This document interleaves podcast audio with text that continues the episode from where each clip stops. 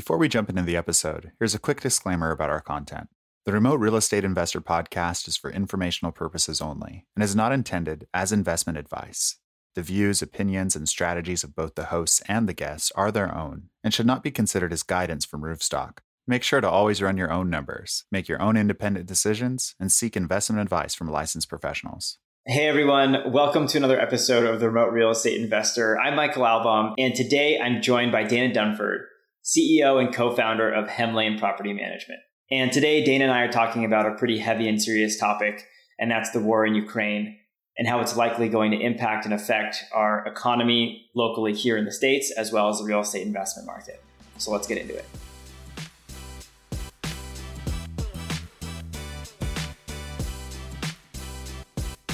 Dana Dunford, welcome back to the pod. So happy to have you on. Thanks for taking the time.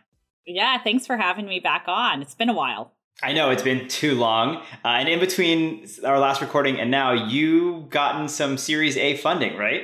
We did. We did. We announced it in January, and um, now we're um, on the property management side, ready to ready to rock and roll and uh, provide some more innovation there. Oh, congratulations! That is super exciting. So today, I was hoping that we could talk about kind of a more serious topic, a bit of a heavy topic, and that's how the war in Ukraine is likely to affect our economy here locally in the States. And this is a, a, sensitive subject, a heavy subject. There's some incredible atrocities going on right now over there. So, want to be sensitive to that. But very curious to get your thoughts around what we here at home can be doing uh, on the economy side to kind of help weather through this storm. Yeah, definitely. Um, so, so just to begin with, um, I think um, with the conflict that's happening in Ukraine, um, I, I, take it back this tragedy, uh, tragedy and think about again two to three years ago, um, also with COVID, right? Basically, major event that was global that everyone was watching, and on the real estate side, we got through it. We got through it together, and we got through it um, also with our tenants and with communication. So at the end, I want to really talk about that of like next steps, actions you can do as a current landlord, um, and what you should be doing immediately, what you should be doing during your lease renewals, and um, how to to handle um, what is happening um, today in in the news and um, in the economy. Um, but a lot of questions that I do get is, you know, from the real estate investor perspective um, hey, how is this um, on the rental side going to affect um, me here at home as well? Yeah. And um, so from there, I think the first thing to talk about is um, essentially the economy. Um, I'm not a politician, so politics stay 100% away from. Um, really talk about about rentals themselves. Um, there will be some things I want to talk about um, in here, such as short term rentals and development. That's not my expertise, so I think we'll just touch on that. Um, okay. But really on, on long term rentals and um, talking about what we're seeing in the economy and then where we're going from there. Um, so I think that like probably first place to start is at a high level. Um, you know, affecting properties here in the U.S. Um, what are we expecting? Um, right. Obviously, there it depends on your property. Depends on the type of property you have, the rental property you have, as well as um, the types of tenants you have in your property. And so we'll go over that. Um, the other thing about it is um, location. So I, I think from um, that perspective, Michael, let's just face it. Like people are asking, is the, a recession imminent?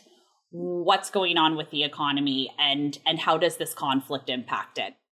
I think um, at a high level, when you look at it, definitely will help prolong inflation.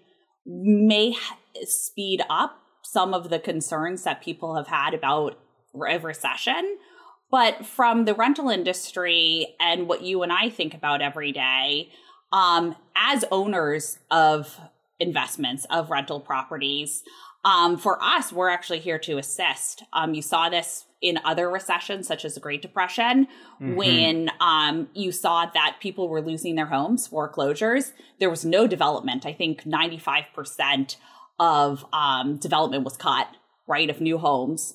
And there was a huge surge in rental properties and, um, or demand for rental properties, I should say.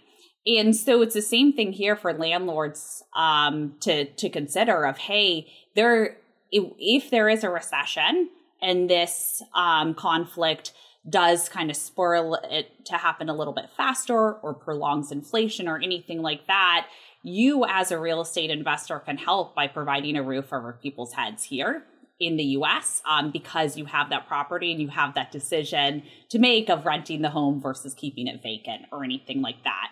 Um, so I'd say at, at a high level there, um, there is um, benefits to owning rental properties and um, helping spur the economy from that perspective. Um, now, um, I think let's talk about um, geography um, as well. Is that like a good another place to start?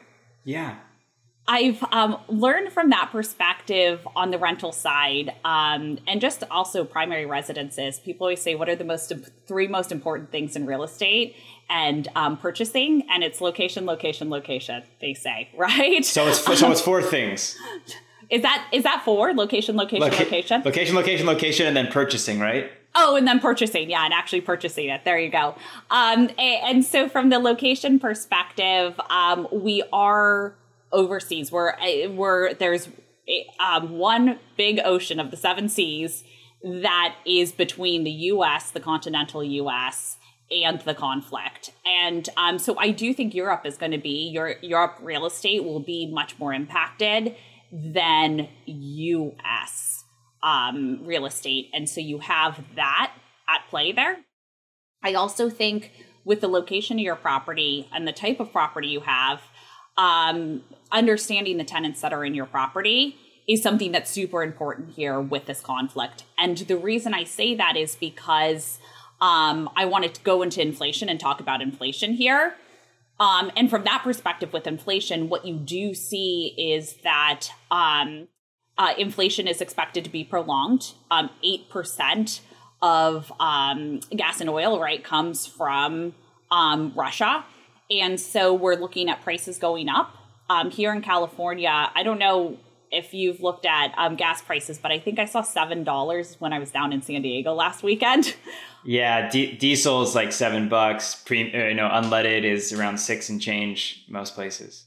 Unheard of, yeah. And so, from a location perspective, um, also your property, the type of property you have in the location, um, renters who are more cost burdened by that price of um, gas and oil and, and just travel and transport to their jobs will be much more greatly impacted than those where up an increase of you know 7 to 11% whatever it is with the inflation doesn't touch too much of those um, the the consumer goods and stuff that's just part of their of their of their daily life um, so I think that would be one thing um, I would say on the on the location side to think about is not only geography and looking at the big picture of the map, but also where your properties are and who your tenants are.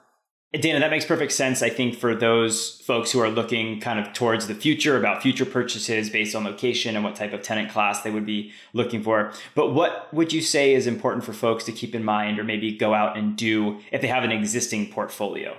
Is there anything that they could do you know proactively as opposed to reactive yeah, absolutely. Um, so I think from that perspective, it's talking to your tenants, um, right? So it's the very first thing to do, and um, I'll, I'll, give some parallels also on the COVID side. Um, but going out and talking to your tenants of, hey, we know there's inflation out there and we we understand that there are other things in the news that are affecting this inflation even more so that we didn't anticipate back in December. And now that we're in 2022, how how are you doing from that perspective? You know, um, from a perspective of you know income to rent ratio should be three to one, so you should have three times the income to the amount that your monthly rent is. Um, but are um, are other things um, in their lives affecting that where they suddenly it needs to be higher than three or they're finding that um, their salary is not as increasing as much as the rental rates. Um, so certain things like that to just be mindful of to talk to your tenants and from a bank account perspective are they seeing any of their savings deplete there where they really are living paycheck to paycheck if they didn't before yeah. or if they are today li- living paycheck to paycheck, which many renters are, are they fi- finding that cost burden becoming even greater um, with the inflation rates um, rising here, which is more of like general from an economic perspective, something to be mindful of. Yeah, I think that's such a good point. And I think that real estate, rental real estate in particular, is kind of one of those interesting businesses in that there often maybe isn't a lot of interfacing between uh, owner and client or owner and tenant. And th- that's just not the case in so many other businesses. If someone goes to a retail store, they're going to be interacting with employees of the store and give feedback there on the spot. But in real estate, we often don't get that feedback until it's too late or those lines of communication aren't open. So I love that you, you're talking about just going and having a conversation with folks, kind of taking the pulse, finding what their needs are, and looking to see if they can't be met uh, to be mutually beneficial. Yeah, it's KYC, right? Know your customer. Um, I call it KYT, know your tenant. Um, and, and, being there for them. We actually saw um, here at Hemlane, we saw it really, really helpful in COVID, where landlords reached out to their tenants and just said, "Hey, listen, eh, there um, right now there's a pandemic. Um, how are you doing? How are things going with your job? You know, if you are going to lose your job or you are affected by COVID, please reach out to me."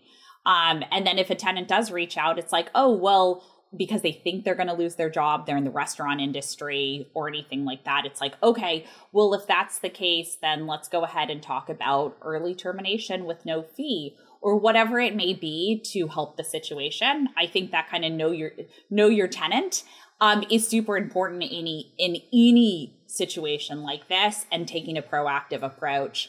And, and the reason I say that is there's a lot of misinformation out there about how things are handled. Um, we saw it in the news during COVID where it was like eviction bans, no tenant can get evicted, right? right. Is, is headline news, but it was really only if you were affected by COVID and there were like five boxes would that eviction apply, uh, ban apply. So by knowing your tenant and reaching out to them and telling them, hey, listen, if you're affected, reach out to me, then you're actually in the know more so um, you have more information there and um, you're having a conversation rather than making assumptions of how the other person will handle the situation.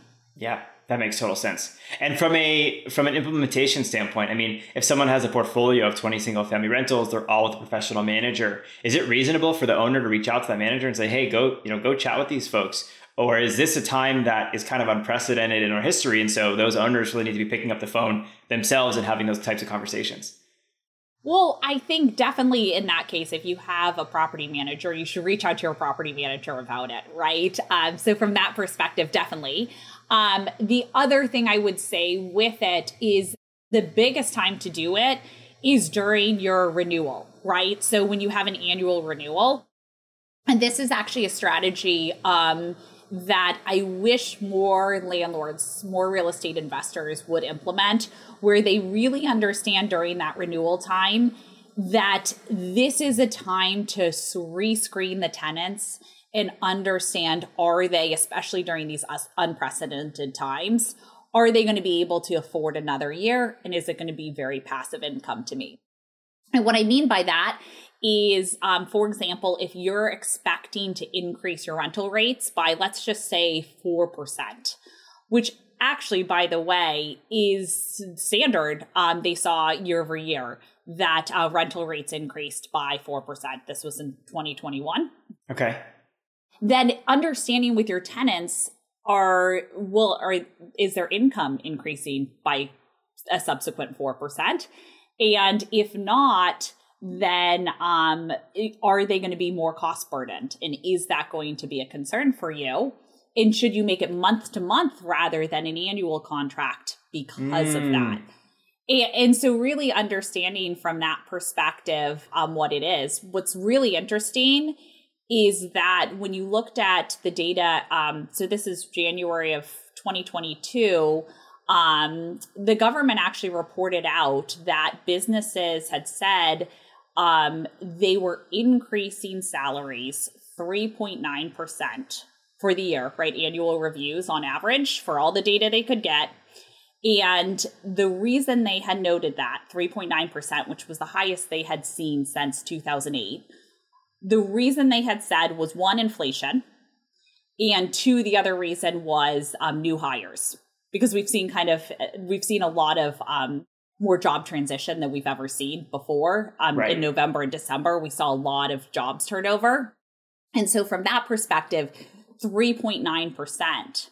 Then, when you looked at the rental rate increase from all the data that they could get, was at 3.7% year over year, reported in February.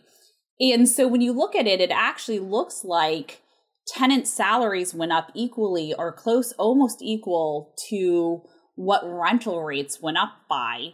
And then John Burns had mentioned the same thing in his reporting of the economy um, to back that up, that he had basically seen something very similar in his numbers and analysis that um, he pulled that really this whole cost burden by um, rent increases actually didn't happen, or we haven't seen that happen to date because you're also seeing that salaries are increasing as well uh, by the same amount. Now, if you are that landlord who says, well, I looked at Wall Street Journal and I saw rental rates go up eight per, or I saw inflation is at close to 8%. So I'm going to increase my rental rates by 8%. Right.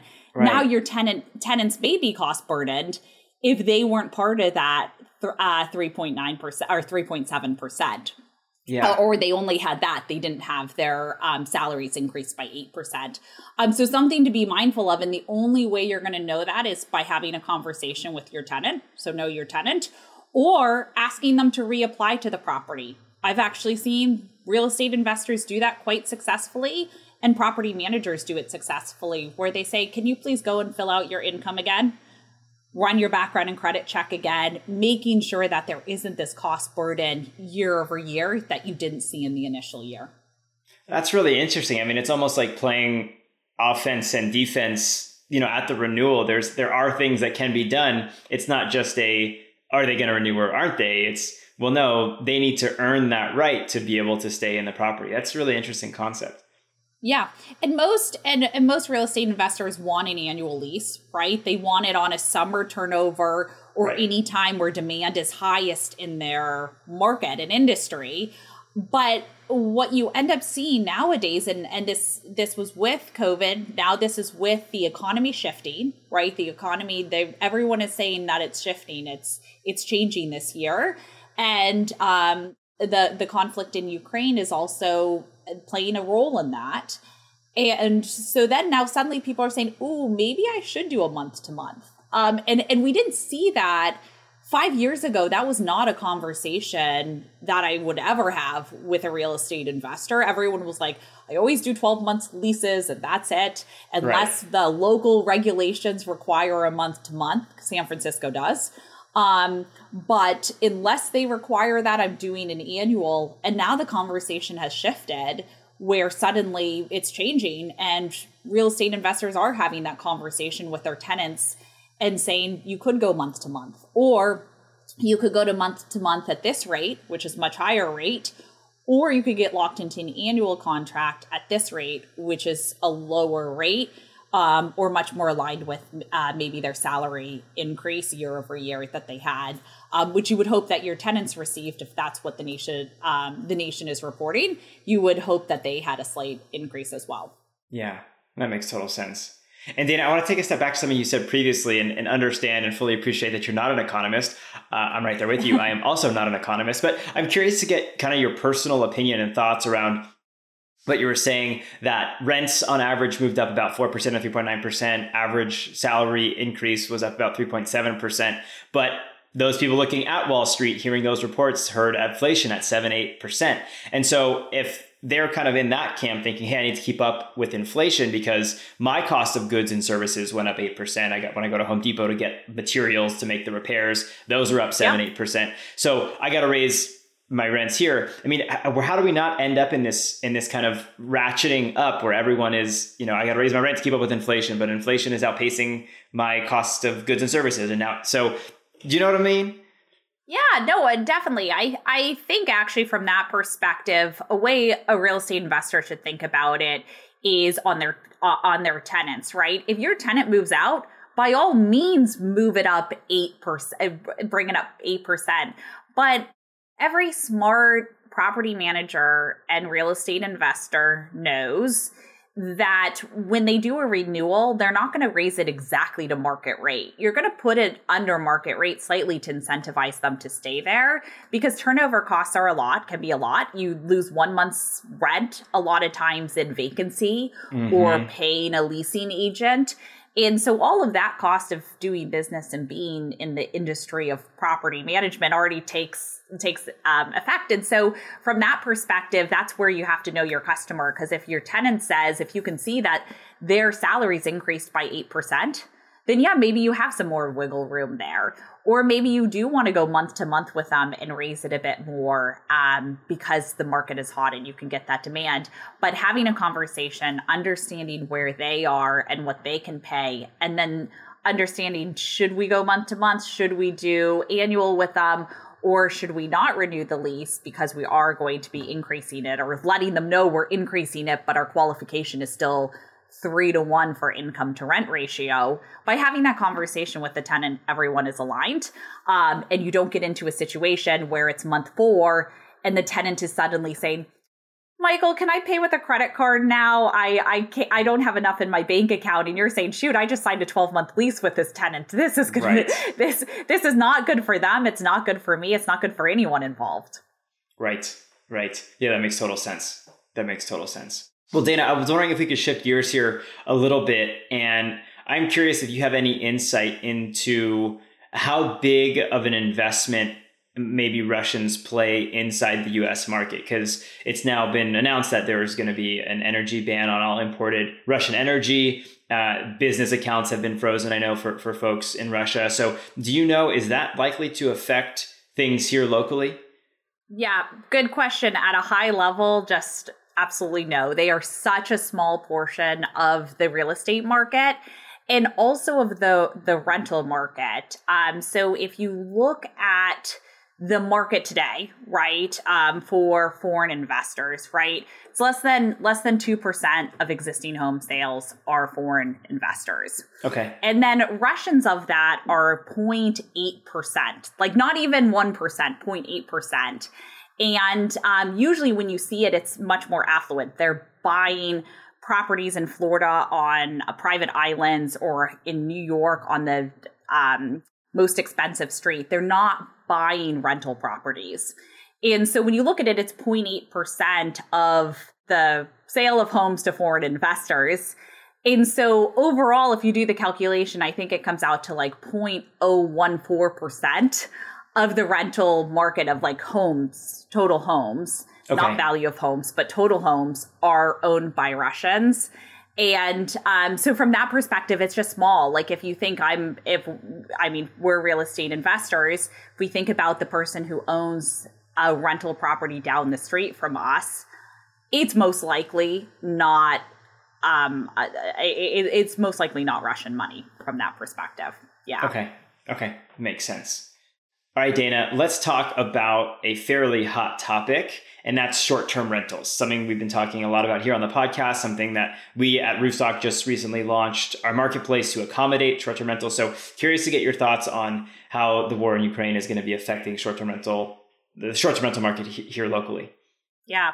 So um, I'm in the long term space and um, definitely found during, if we take the last global event, which was COVID, um, being in the long term space actually was much more beneficial during most of the time than short term, especially at the beginning.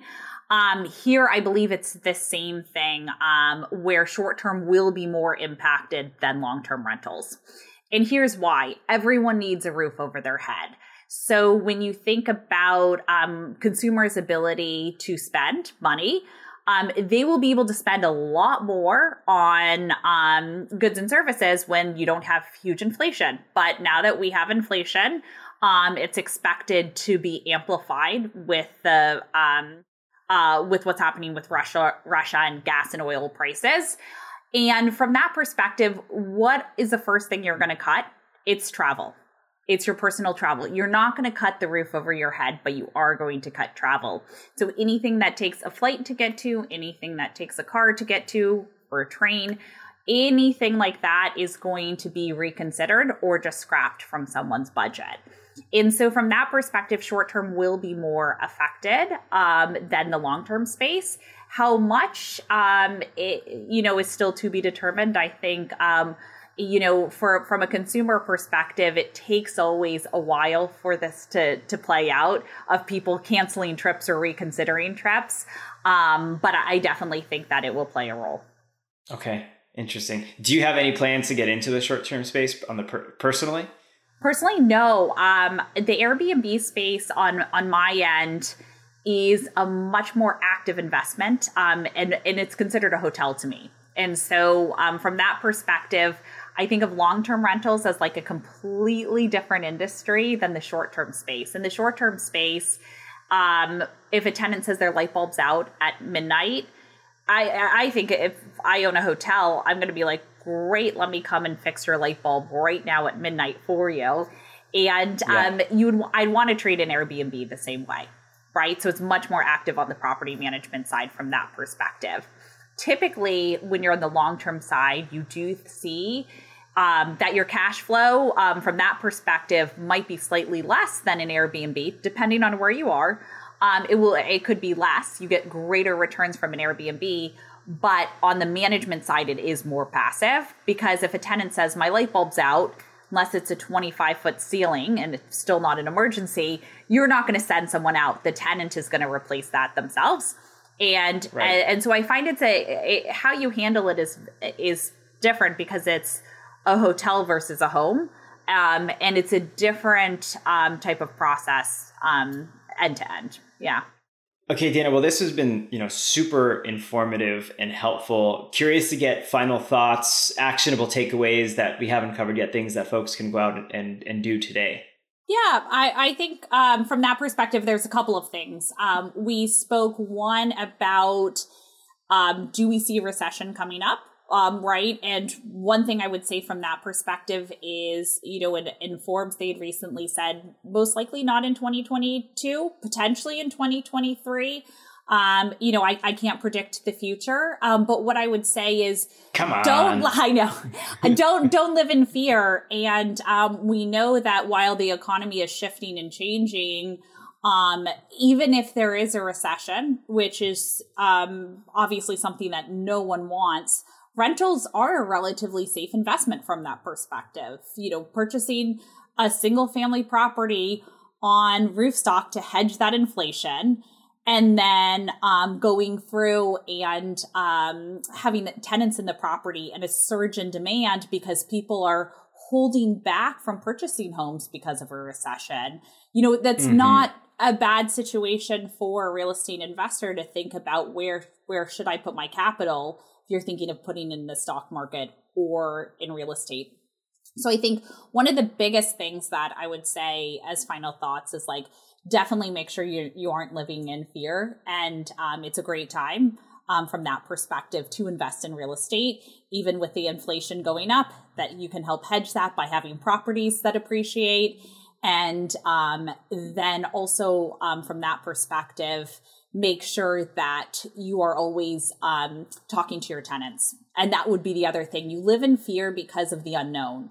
But the moment that you can reduce the number of unknowns that you have, like I know Michael's my tenant and he just got a 10% raise in salary, that means I suddenly don't have an unknown. And when I'm thinking yeah. about, hey, I've seen inflation, I need to hedge against, to your point, Michael, these additional costs from repairs and supplies at Home Depot that I'm picking up, um, you have some information that helps you eliminate and reduce having any fear or anxiety. I think anxiety is the biggest thing that I see um, with investments um, when you when you have some unknowns, and so really know your tenant, um, KYT, and then also uh, make sure that uh, you're out there and, and making strong investment decisions. And I, I definitely think real estate is, is that.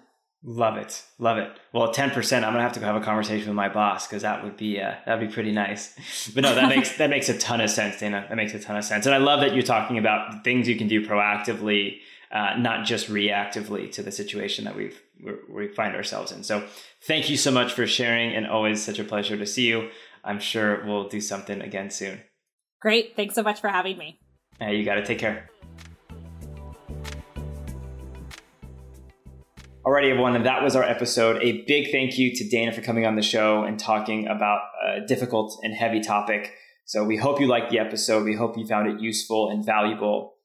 As always, if you like the episode, feel free to leave us a rating or review wherever it is that you get your podcast.